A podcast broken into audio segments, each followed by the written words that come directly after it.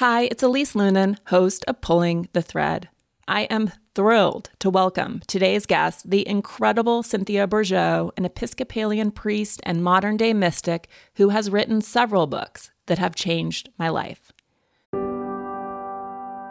Cymbiotika is one of the fastest growing health and wellness companies in the country, which seems well deserved as they use only clean, premium ingredients in their formulas, which means no seed oils, no fillers, no additives, and no artificial ingredients.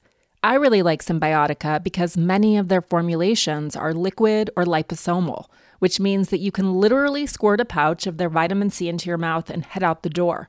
It's legitimately delicious. Or if it's their vanilla cream flavored magnesium, you can squirt a pouch into your mouth, brush your teeth, and go to bed. No sleepy girl mocktail required. They have a delicious berry flavored bioavailable B12 that you simply pump into your mouth, along with a citrus berry flavored glutathione, an adaptogenic brain health blend that's vanilla chai flavored, and pretty much everything else that you're likely looking for in the vitamin aisle to add to your routine. Though you don't actually need to find a vitamin aisle because Cymbiotika ships straight to your door via subscription, which amplifies the convenience factor essential for me when it comes to establishing routines that I can set and forget. This year is your year. Are you ready to feel the results? Head over to cymbiotika.com and use code THREAD for 15% off plus free shipping on your subscription order. That's cymbiotika.com, C Y M B I O T I K A.com, and use code THREAD for 15% off plus free shipping on your subscription order.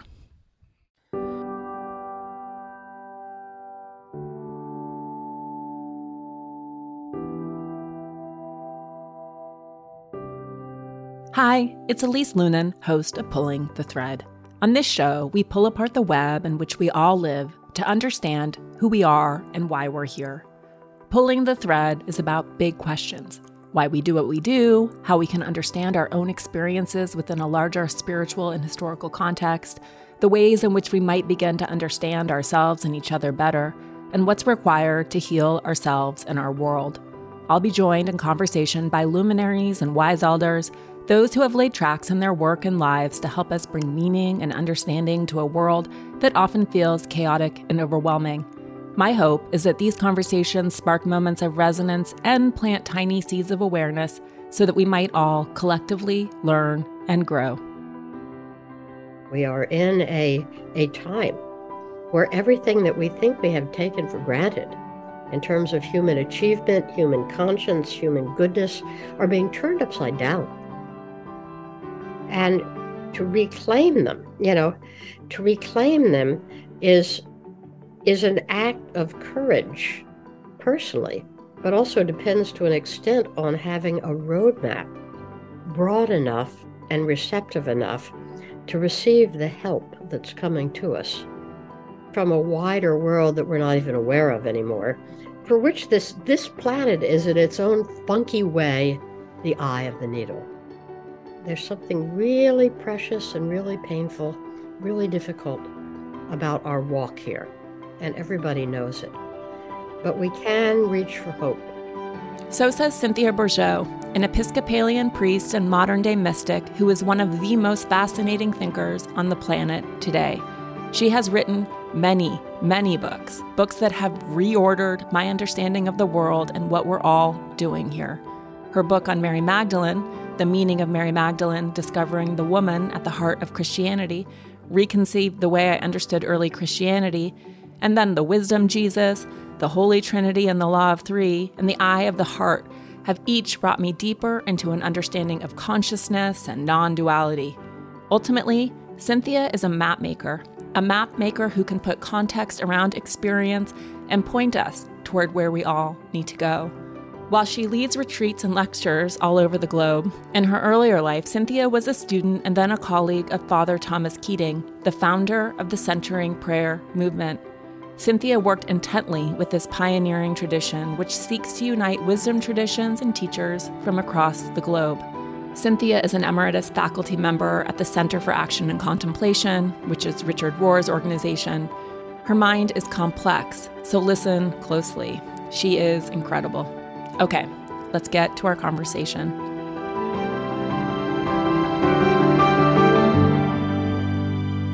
I have to say, though, Cynthia, I was overwhelmed in thinking about how to use your time well and efficiently because I have read you deeply and I love all of your work. So I'm, it's like, do we go in Mary, towards Mary Magdalene or do we go towards Eye of the Heart and Gurdjieff and or do we go to the Wisdom Jesus? But maybe we start here. This is in the Eye of the Heart, where you talk about in 2015 receiving a powerful cosmic nudge and you went into Pierre Teilhard de Chardin and you talked about how you felt it was essential to join work with other schools at a similar vibrational level in order to help hold a collective energy field sorely needed on a planet about to undergo a major contraction. Quite yeah. prophetic. I don't even know if we're in the contraction, but it seems like we're heading towards the contraction. So maybe we start there, like whatever feels urgent to you and I agree with you. This need to sort of collect everyone feels yeah. essential. Yeah, I think that's a really good starting point, at least because it allows me to also sort of put a context around some of the work that I've been doing, which, which if you just approach it as an isolated piece, it can often sound really esoteric. I mean, I don't know how many people are going to want to tune in from way off when they've got, you know, pressing, pressing things to do in their life to listen to imaginal realms and Gurdjieffian teaching. I mean, it sounds a little abstract. And so I think that what's really, really needed is to set the very, very specific and urgent social, planetary, and environmental concern in which I'm bringing this teaching forth. Because it's it's not just to fill up the airspace with exotic esoteric possibilities, but because I really sense that there's some tools implicit in these teachings that that we don't have accessible to us in the culture and are driving us deeper and deeper into a hole. So the prophecy actually got uh, you know what I that the cosmic nudge part A began with that prompt to start dip into Teilhard de Chardin it says find out about the you know what he's doing, his his his cosmological take on things. But it really, really hit. It was it was not just a cosmic nudge, it was a cosmic being hit by a two by four. The night before the 2016 presidential election. And I I happened to find myself that that day, I think it was November 7th, 2016, in Wales. I was wrapping up the end of a, like about a three week British tour of teaching with my contemplative and wisdom students. And my host said, You ever been to Tintern Abbey? And mm. I said, only when in my English, sophomore English class, when I read Word, Wordsworth's poems on lines composed above Tintern Abbey, does it really exist? yeah, it's about a half an hour from here. You want to go see it? So I hopped in the car with her and come to find out somehow in all my English literature approach to this, I'd never really quite realized before that this was a Trappist monastery. You know, the same order that Thomas Merton and Thomas Keating and all these great spiritual Catholic giants came from, and that it it had been one of the most powerful spiritual centers in the whole sort of greater British Isles for four centuries. And it was destroyed in one evening of wanton rage as part of the, the Henry VIII's essentially desecration of the monasteries, his program to remove traces of all things Catholic from mm. the hmm. from the British hierarchy. So the the troops fell upon this monastery burned the roof, carried off monks into, you know, hanged some on the spots, brought some into servitude, smashed everything, pilfered the sacred vessels of the altar. And so there it sat for a while with a gaping hole in the roof and a ruin. And that mm. was the sort of tragically romantic building that William Wordsworth found so appalling, you know, with its vines and, you know, overgrown, looking very, very druidic. And I walked in, it's open for tourists to go sort of partially through it, and they've rebuilt large structures of it. The roof is still not on it. And it's hmm. all grassy, but there's the remains of a high the high altar and then the big what was once the stained glass window behind that altar, now opened to the sky. And as I walked up to this on this grassy carpet that was had now replaced the stones, I felt more and more the this urging, this this to get down on my knees. And finally I found myself full prostrate before mm. the before the altar. The message came that that basically said terrible things happen. And that because good has achieved a high watermark, does not mean that it can't be taken down in mm. a hmm. single act of violence. And he says, we are into rough times. Uh, hearts will be broken that are not sturdy enough to withstand this because the desecration is real and brutal and horrifying. And she says, but look, something remains. We're speaking to you now and you hear that there's something of the impressure of work well done and faithfully in places where goodness has been lived. T.S. Eliot talked about going to sites where prayer has been proven valid. And he says, this sign is continuing to broadcast into the pa- planet, and you're picking it up.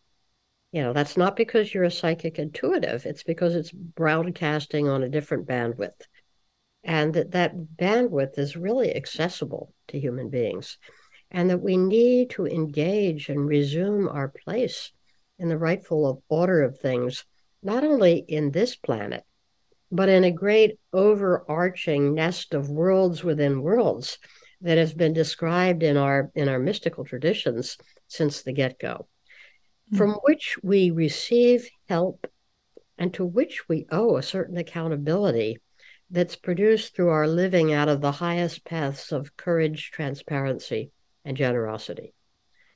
When I got up from that, from the my muddy, my muddy high altar step there, I had no doubt how the election was going to go, you know. And many of my friends were shocked, but I knew it already. We were in for the great winnowing.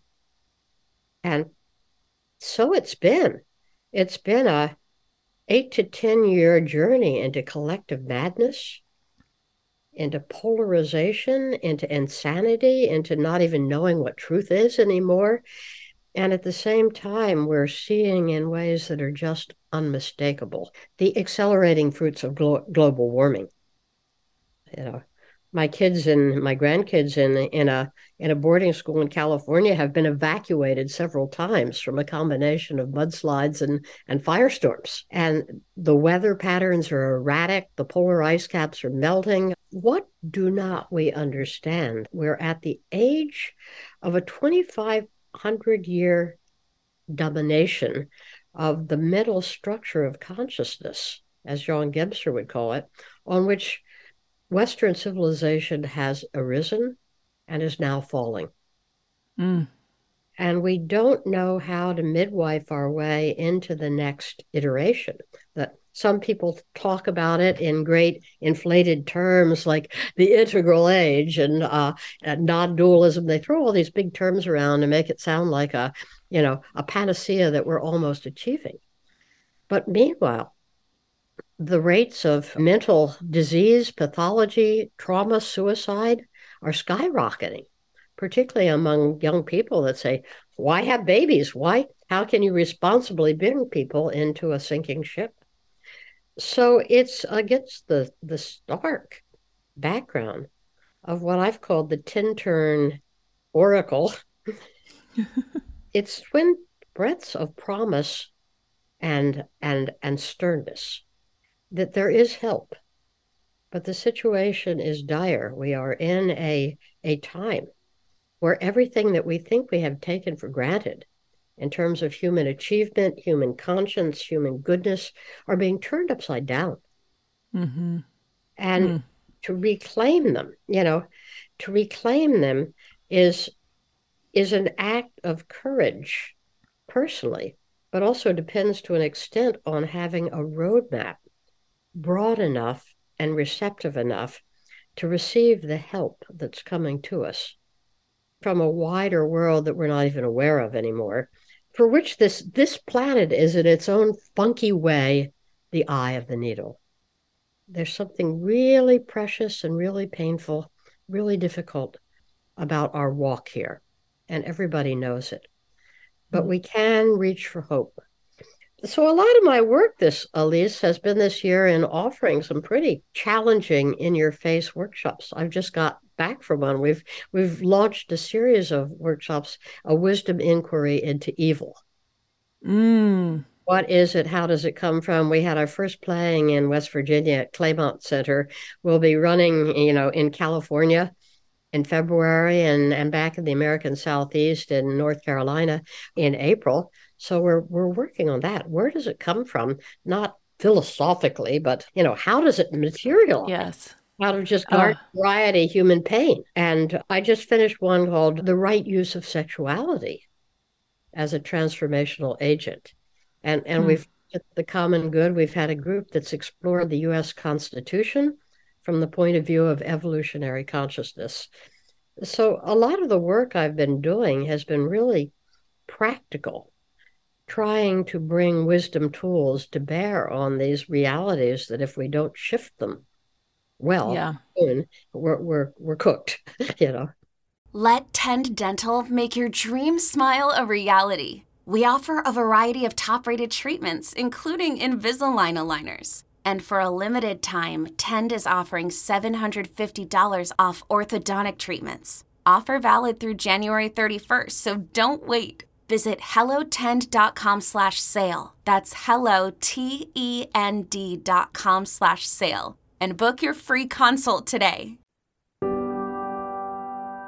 All right, so there are three big directions I want to go with you based on that. One, that vibrational frequency that you mentioned, and in reading you and reading Llewellyn Vaughan-Lee and reading Richard Rohr, and it feels to me, and I'm curious about your perspective here, obviously, but that historically all of that light, all of that access was mediated through institutions like the church, primarily masculine structures, patriarchal structures, intentionally or not. And I won't take us on a massive Mary Magdalene tangent, but that's your your work on her is beautiful and stunning. And now we're starting to recognize that those structures need to crumble, right? It's distributed through and available to all people or anyone who chooses to sort of try to awaken or elevate their vibration or consciousness in order to tap into this level of bandwidth. So there's that point that I wanted to make. And then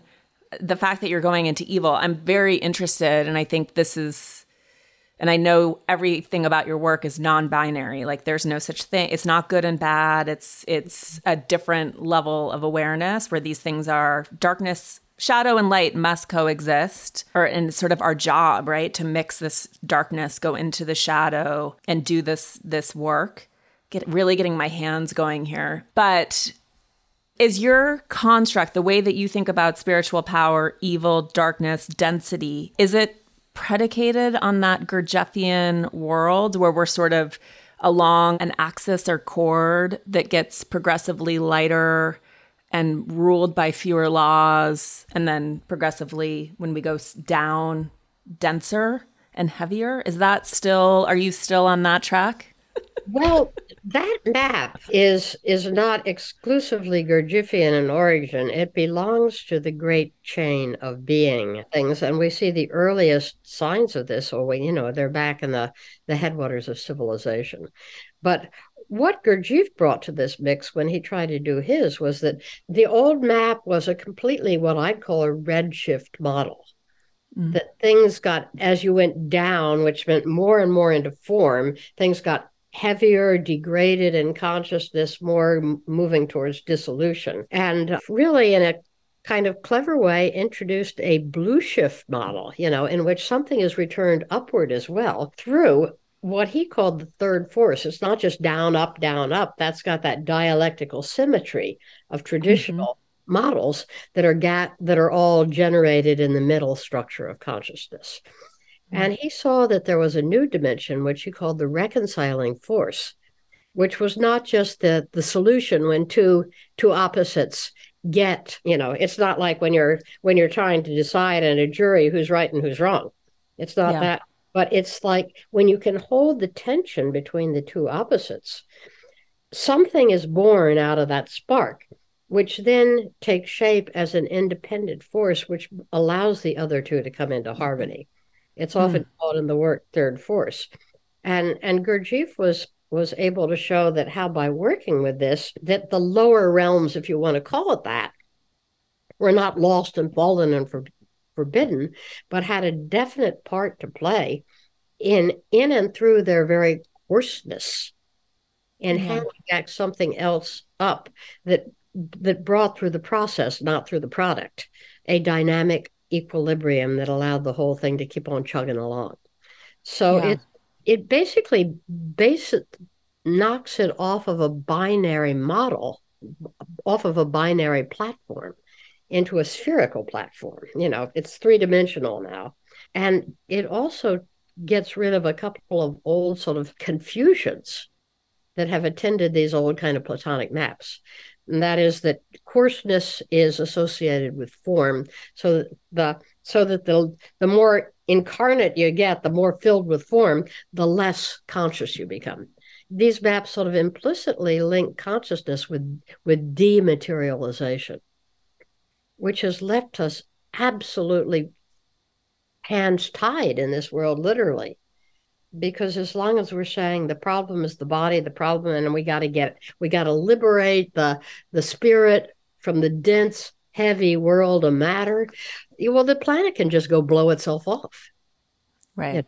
You know, and you're able, we're able slowly to see that this isn't the case, that you can go down in terms of becoming more physically embodied without that requiring a drop in your consciousness. Levels mm-hmm. of consciousness and levels of incarnation do not have to be the same thing.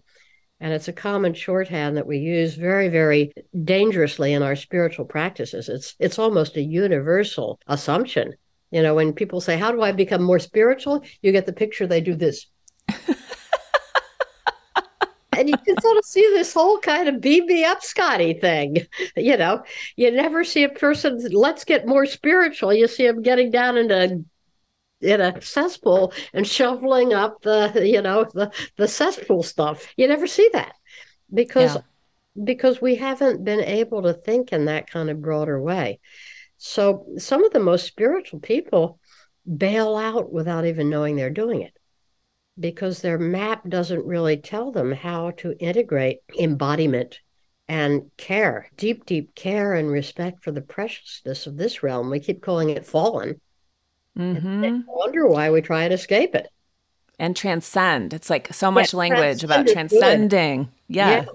One of the things that Gurdjieff does that I love that we work with the group is toward the end, he takes these up down models, which are known officially as evolution, which means to go up, and involution to go down, and he turns them on their head or he, he throws them into a tumbler so that involution for him, which we usually use as synonymous with degrading, you know, you know, is for him the same thing that God did in Jesus when he sent his beloved son into the world. It's like it's the gift of manifestation. You fling things mm-hmm. out into form so that they can show their nature.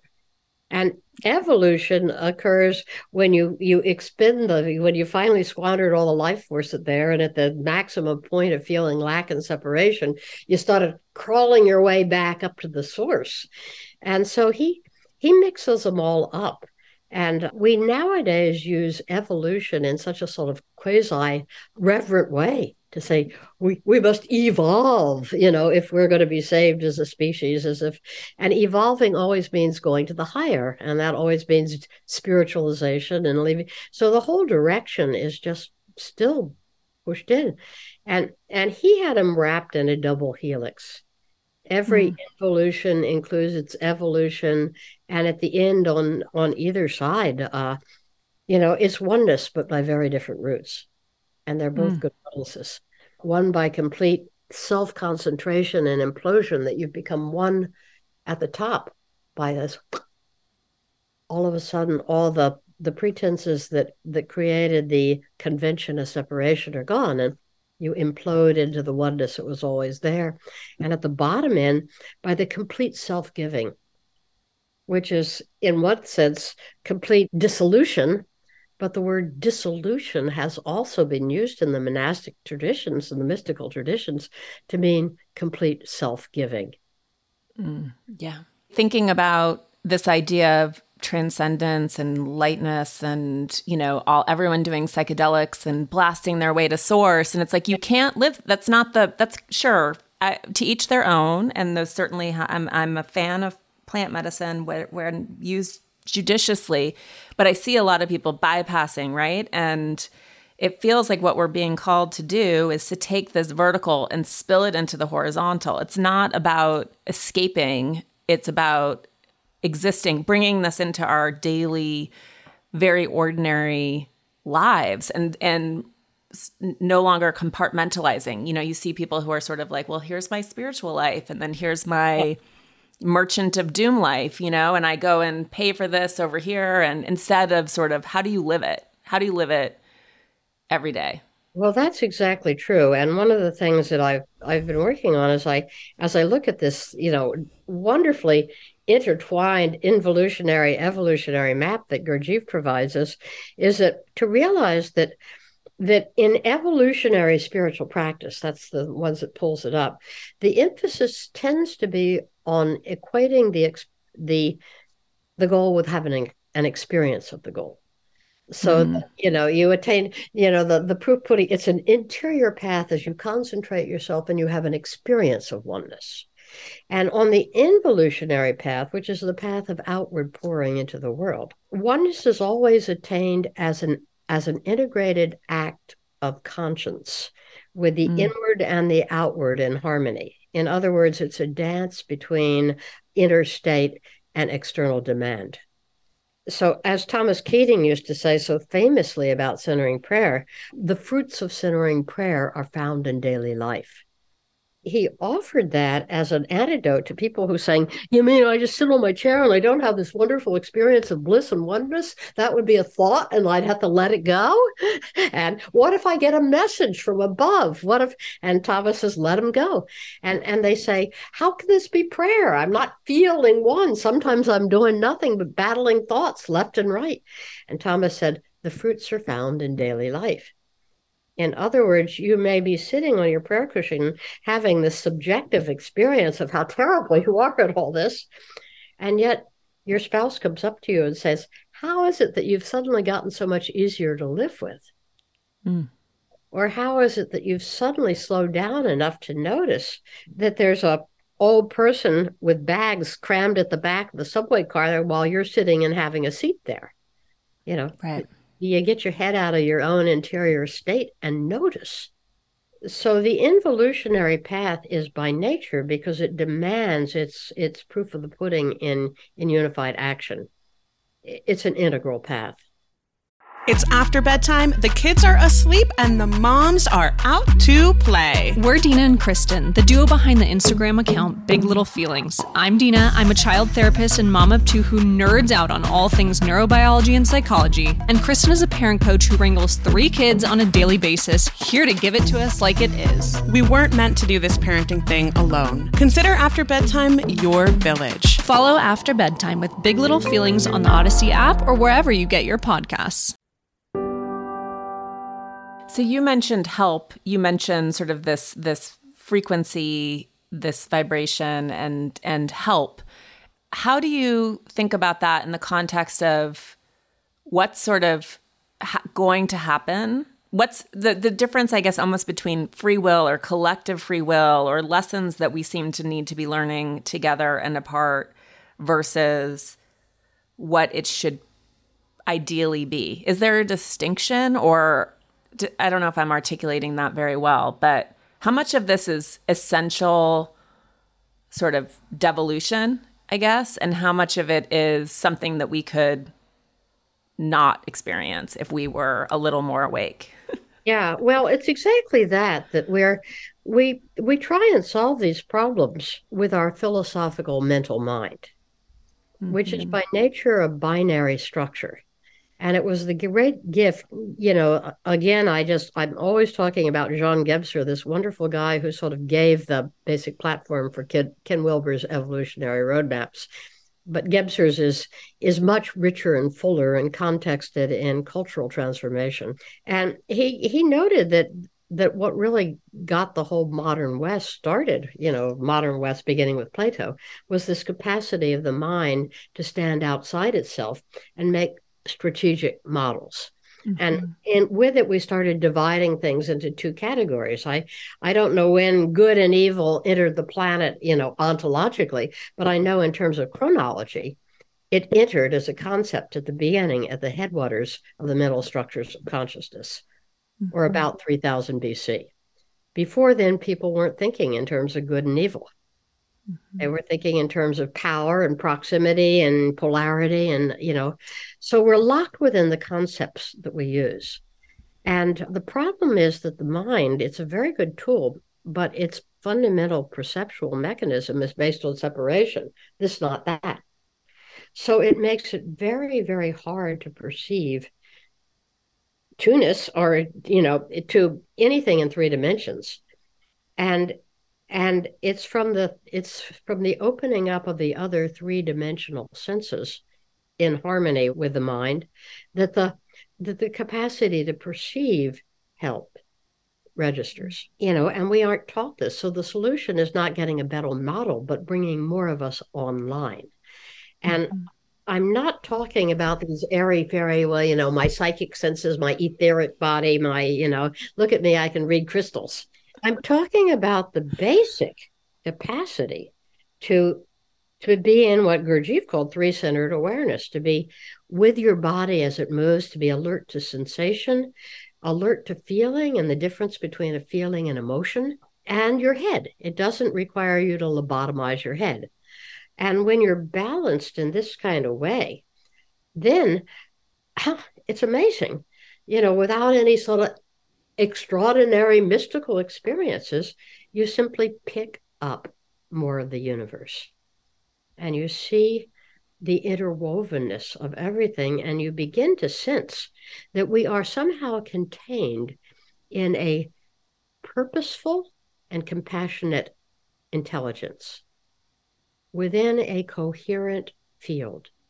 And you can't put these in philosophical categories because they immediately get wrecked there. You mean we're talking about God? You know, the old man mm-hmm. with the beard? No.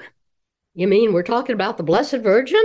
No. You mean we're talking about the great transcendent source? No, because that's again an it. Mm-hmm.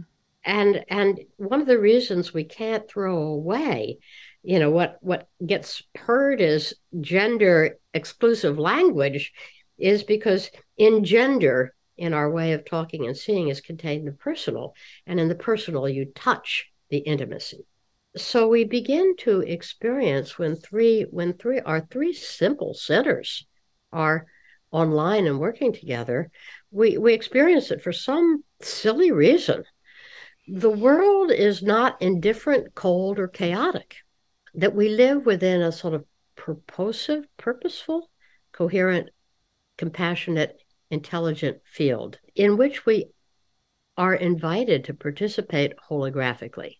In other words, the heart, the part in the whole, and the whole in the part. My best analogy for this that I used way back in my mystical hope book, you know, now two decades two decades ago since I first wrote it, was the notion that the analogy of sailing in the fog which is something I do all too much living here on the coast of Maine.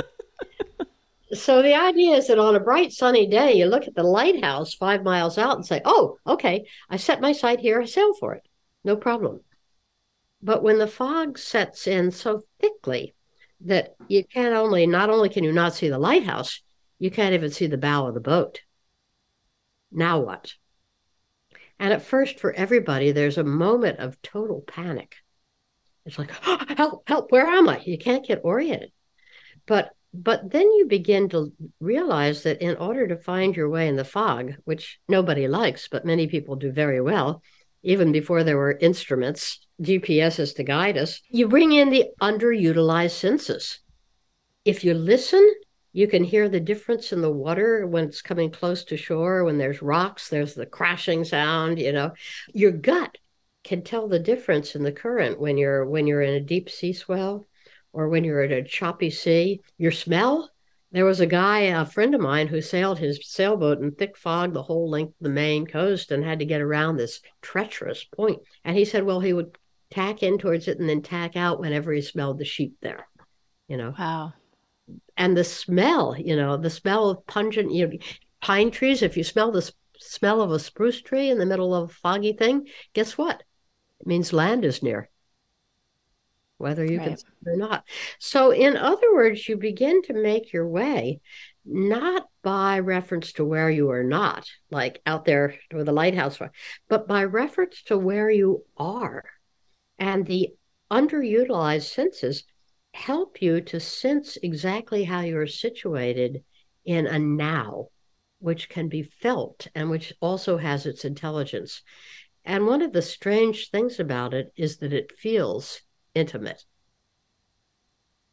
Mm. Yes.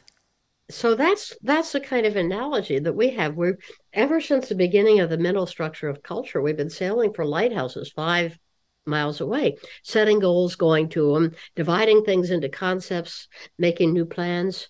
And because it's a head alone, we can't smell, taste, and feel the sea swells of, of, of a kind of divine coherence. And I use the word divine simply to mean that it's larger and more pervasive than our theological concepts of it. Mm. The world do, did not just come about randomly, nor is there a tight master plan, you know, drawing us back. There's freedom, but there's it's freedom within a field that hangs together. Mm. Do you feel? I mean, I did not grow up within religion at all. And so I sort of approach, and I recognize this is spirituality, this is a totally different dimension.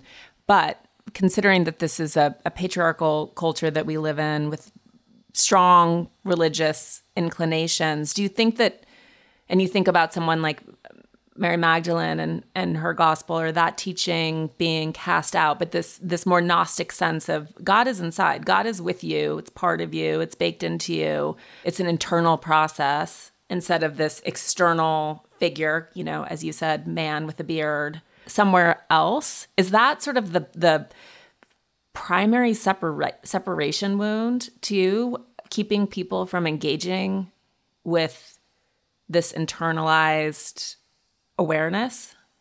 Well, I, I think it's the the political cultural perception of that these days mm. has formed a a powerful barrier for quite a few people as we watch up the dying shreds of a of a patriarchy which has betrayed itself in all sorts of ways and people are angry and people are angry at the way that that feminine power has been co-opted and colonized and dominated and suppressed. Mm-hmm. but it isn't as simple as that because it's really not about power itself and it, i don't think it has anything to do generically with maleness or femaleness. Agree. Because i've seen female power structures recapitulate male structures and wind up looking just as ugly. Yep. It has to do with a level of consciousness and all along, there have been mystics of both male and female gender who've said the same thing, who've pointed to that God within. And at the same time that you have inquisitors and, and imperial popes in the church, you've also got the Beguines, you know, mm. the people of in 14th, 15th century Germany with the most way out there non dual mysticism that you've seen. And our contemporary Catholic Church spawns Bernadette Roberts. You know, go figure. And mm-hmm. and then you have the males like George Fox teaching the light of Christ in every man. You know, the man is how they said it then. And then the Meister Eckhart that as you move up the ladder of consciousness into what what I think is appropriately called integral consciousness if we could only agree on a definition it's not like gender is canceled out or fused into one or ontologized like these are the only poles you know. You know God is neither male nor female but the legitimate validity of each gender is upheld without being competitive mm-hmm. with being you know so it's you begin to see how the separations that have that have grown up in all the structures are valid because there's there's different flavors of wisdom of, of spiritual gener- generativity that for a long long time inter- interact with physical femaleness and maleness. They, they aren't finally the same as but they ride these horses for a long time. Yeah. And in our quest for liberation and equality for all people, we've in a long way muddied and, and neutered the generative forces that allow the the kind of transformation to another thing to happen. Yeah. And is that that Gurdjieffian, even sort of the, the masculine and feminine present in me, the interplay, not the binary, but the interplay or where they meet is is that propulsive growth or that that that's the magic? The birth of something else, you know, and people language it in different ways. And it depends on where you are. It's not exclusively an internal struggle. That's what Jung tried to do. You know, this animus and anima. You you play the whole thing out as an inner drama. There's the male and me and the female and me. Yeah, that's true, but there's also the male outside me and the male inside me. And they mm-hmm. just they're different ways of going at these fundamental polarities and they work and and manifest in all sorts of different ways. But I think the big problem with the patriarchy as it's as it's sorted out is that what it tends to defend is a level of consciousness that's too small. Yes. Really incorporate the mystery that could save it. And mm. and even today we're seeing it. I mean, I saw it big time during the, you know, COVID when the church that sits in possession of a mystical treasure of courage that says, Whether I live or die, I am the Lord's. Immediately panicked and oh, oh we got to maintain safety for all the people, you know, and this is a really, really good thing. But they they got right in the middle of this World 48 fear and had nothing to say, nothing mm. to say of real hope, you know. Mm and the churches have tended to be the last holdouts with other people. I mean, in in Boston Logan Airport, people were sitting in the public house drinking, drinking their glasses of wine, and in the church, they were still withholding communion because of fear of contamination. You know what? What is it? Uh, why? Why have we not been able to access within the mystical body of Christ the mm-hmm. the good news of of eternal life lived in in our human flesh. So it's a it's a loss that has to put it's it's a loss of a level of consciousness. And when you lose a certain level of consciousness, maleness and female is going to unplay just like it has in the history of Western civilization as a power struggle. You mentioned World 48. Would you mind doing sort of a quick overview of of the world. I know it's hard to do a quick overview of the worlds, but what World 48 is and the potential of World 24 and and and how that works. It's a shorthand. It, it's a sort of Gurdjieffian inner track of the old map of the the the Great Chains of Being, and the the Great Chains of Being maps, as I said, which are ancient. You know, you know, three to five thousand years old, and and and shared in some manner in all cultures associated with the beginning of what what is called the perennial philosophy they mm-hmm. all they all depict creation emerging sort of like a big bang out of the heart of a god of an absolutely fiery wholeness and then coming down into different realms you know that get progressively coarser and denser and Gurdjieffian's the Gurdjieffian tape is just to language them in numbers. You know, the other things call them the the, the logoic world, the the cosmic world. Uh, so they're levels of consciousness, but they're also the levels of of materialization, the conditions that play out in each world. And our world, world 48, is sort of toward the bottom of the chain, uh, with with a couple of worlds beneath it that grow stronger and stronger in the direction of heaviness and insentiency. Just above us, uh, above, you know, we're we got to use that map shorthand. It isn't really above, mm-hmm. but but we'll we'll speak in those terms. The next one up on the the the skewered ball of worlds is called by various names, but the name that sort of is settling is the imaginal realm, which is the lighter and airier and more unboundaried interbeing, interpenetratingness of everything that sort mm. of filters in and out and and animates the the the bits and pieces of our regular everyday world, just like light shining through a stained glass window, takes all the bits and pieces that are all separate and pulls them together in a single picture. Mm. So it's a lighter, it's a lighter kind of awakened, coherent, vibrant field, just what we've been talking about earlier, that interpenetrates and and infuses the sort of otherwise dull and separated and bits and pieces sort of nature of this reality. So it, it pulls it together as a harmonizing principle. Again, like mm-hmm. light coming through a stained glass window. It's not intended to destroy the window. Right. It's, it's intended to let the window show forth what it truly is. Hmm. And, and, is that World 24 a space that you visited in in Tintern Abbey? Is that those the moments when we're sort of in conversation with the universe? Yeah, that was a World 24 visitation. And when Jesus uses the phrase be in the world but not of it, I mm think he's referring to that.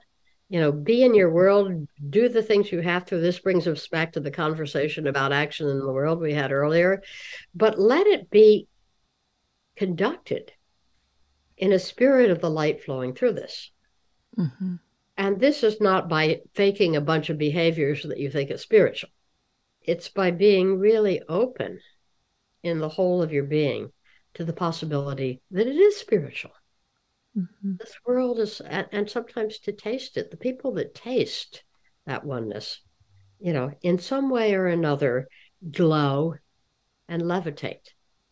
Mm-hmm. These these things that you know iconic and and spiritual tradition and art likes to portray you know that that glowing light that emerges from beings that's supposed to be a sign of holiness and sometimes you see them rising up well these are just ways of talking about and depicting visually that they somehow are moving in this world with this sort of lighter radiant uplifting energy coursing through them and we all know hmm. people mm. do this and they're often very very normal, ordinary people that are, you know, serving you coffee at the McDonald's, but they get it mm-hmm. in a deep way.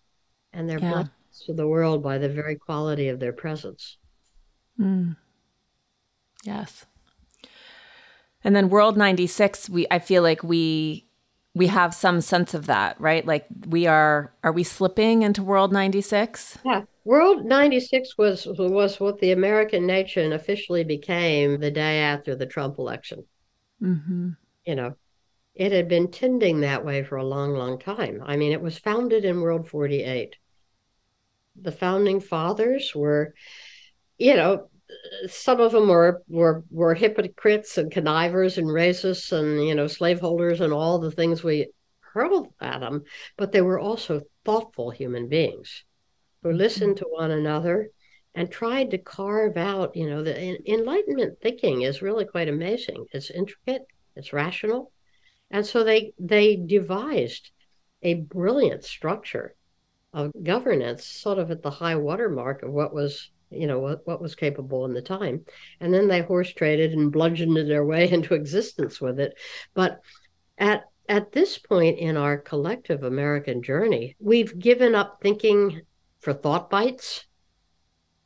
And we've traded content for pizzazz and delivery. And we hurl epithets that's at each other and think in labels and acronyms. Somebody asked me today on a phone call what my PCP was, who my PCP was, and I got who, what, you know. I can't keep track of all these things. I mean, you know, it's this encoded, you know, thought bite behavior that is always clashing with each other and the the incapacity to form even civility let alone unions of reason when you see the the Senate stone wall, unable to form policy coalitions around around well, even who's the Speaker of the House, for instance. you know, it's like it's like it's like power mongering and, and political polemic for nothing other than to polarize. Right. And that's an abortion of the human capacity for thought, reason, and healing. And, and Donald Trump became its patron saint. And the country yeah. happily slid along because it makes money. And so to pull our country back to a place where we can have civil discourse with each other would be a great great accomplishment. I mean, maybe the best we can shoot for at this at this point in our in our common life. Yeah.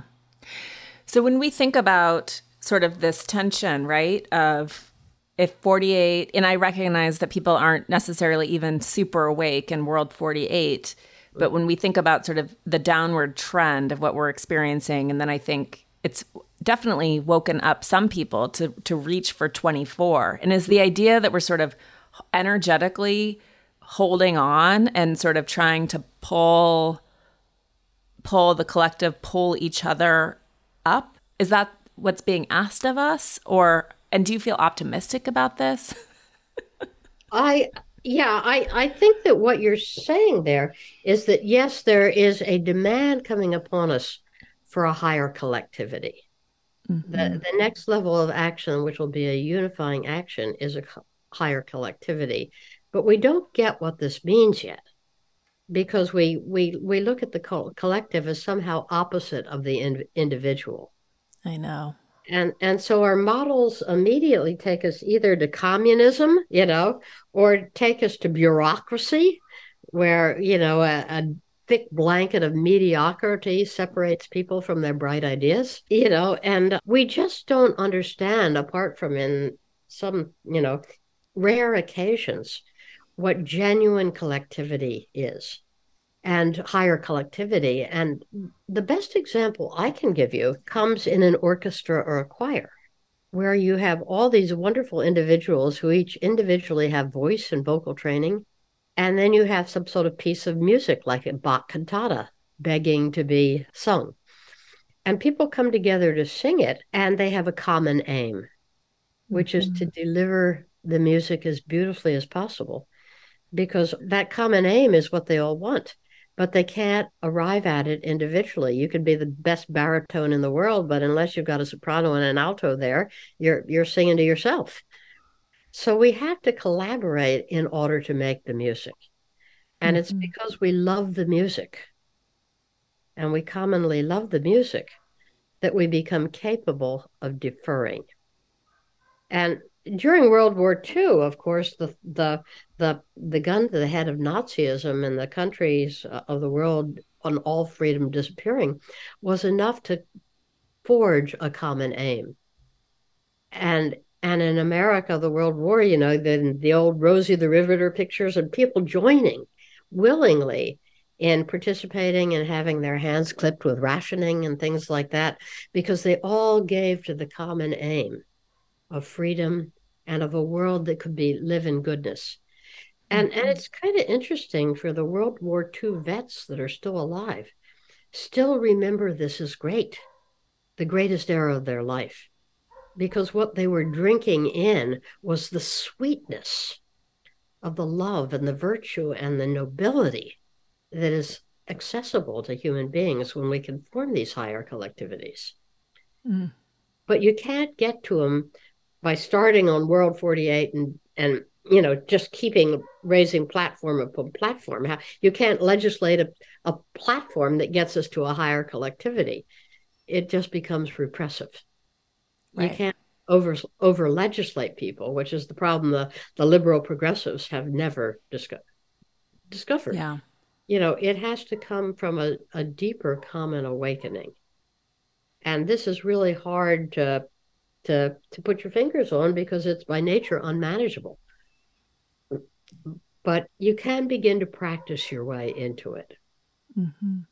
And I think that's what this resurgence of people embarking upon spiritual practice, even just starting with meditation, is helping to carve a space where a, a higher collectivity may be able to organize itself once people are able to let go of their insistence on the lower collectivities.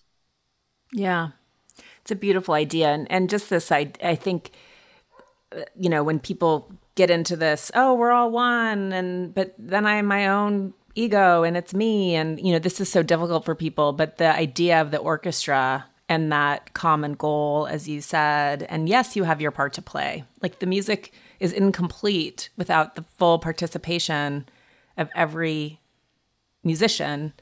But so seeing yourself as distinct and part of the collective, I think that that sort of metaphor really helps people understand the ask and that you have to to bring yourself, right? This isn't yeah. And you don't less of you by doing that, you become more of you. And yeah. The, problem is the the limitation is right in the operating system of per- perception because we're we're an age that that more than any other age and any other structure of consciousness sees everything from the eye through the eyes of the separated individual and my mm-hmm. individual self realization. And we even go at our spirituality that way rampantly in the new age, my personal self realization, because it's a filter of the way we set up the playing field. And it's I, my, my ego, who's going to transform.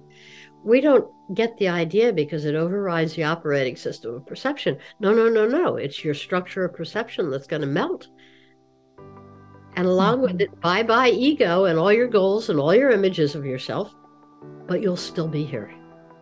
And you'll be mm-hmm. conscious and you'll be free and you'll be larger and happier than you've ever been.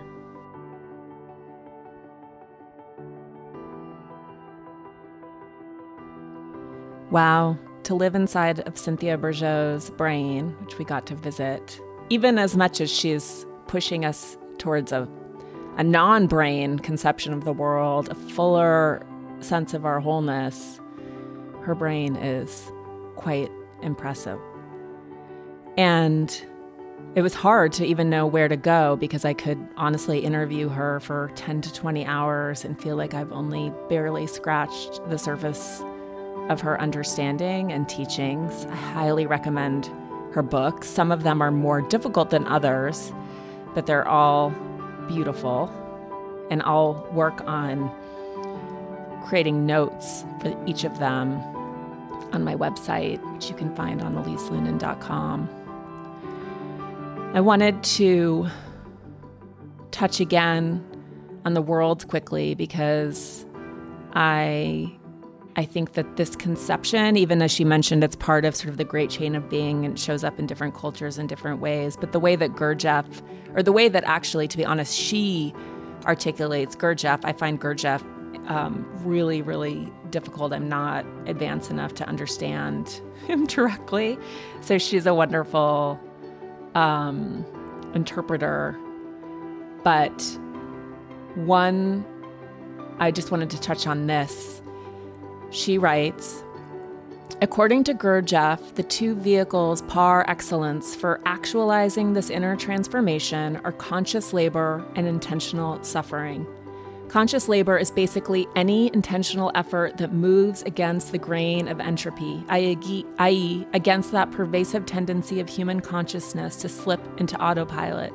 It means summoning the power of conscious attention, to swim upstream against that pervasive lunar undertow, drawing us towards stale, repetitive, mechanical patterns, the siren call of World 96. And then, intentional suffering, she writes. She writes If conscious labor increases our capacity to stay present, intentional suffering radically increases the heartfulness of that presence operating in a slightly different quadrant of the human psyche, but with a parallel strategy of reversing the direction of flow, intentional suffering goes head to head with that well habituated pattern to move toward pleasure and away from pain. It invites us to step up to the plate and willingly carry a piece of that universal suffering, which seems to be our common lot as sentient beings in a very dense and dark corner of the universe. The size of the piece doesn't matter. What does matter, however, is that the suffering must be intentional, i.e., conscious, clear, and impartial. He is not talking about the useless and completely avoidable suffering caused by the frustration of our neurotic programs and illusions. He's talking about it as a very high practice. Well, that was a lot, and um, thank you for digging deeper into all of this with me. I will see you next week. Thanks for listening to this week's episode. You can find show notes and full transcripts of the episodes at theelisepodcast.com. While there, please sign up for my Substack newsletter. I send a short note every Wednesday about topics that are aligned with this show and a deeper dive on Sundays. Or follow me on Instagram at Elise Loehnen. Meanwhile, if you haven't already, please pre order my book coming May 23rd. It's called On Our Best Behavior The Seven Deadly Sins and the Price Women Pay to Be Good, and it's an exploration of the ways we've been programmed to police ourselves and each other. I'd also like to give a huge thank you to my sponsors who make this show possible. Please support them the way they support this podcast. This has been a presentation of Cadence 13 Studio. If you enjoyed this episode, please listen, rate, review, and follow Pulling the Thread, available for now for free on Apple Podcasts, Spotify, Odyssey, or wherever you get your podcasts. I want to give a shout out to Phil Svitek, Lauren Lagrasso, Mary Kate McDonough, Ali Brockman, and the entire Cadence 13 team for producing these episodes, and to Valero Doval for my key art. Take care of yourselves. I'll see you next week.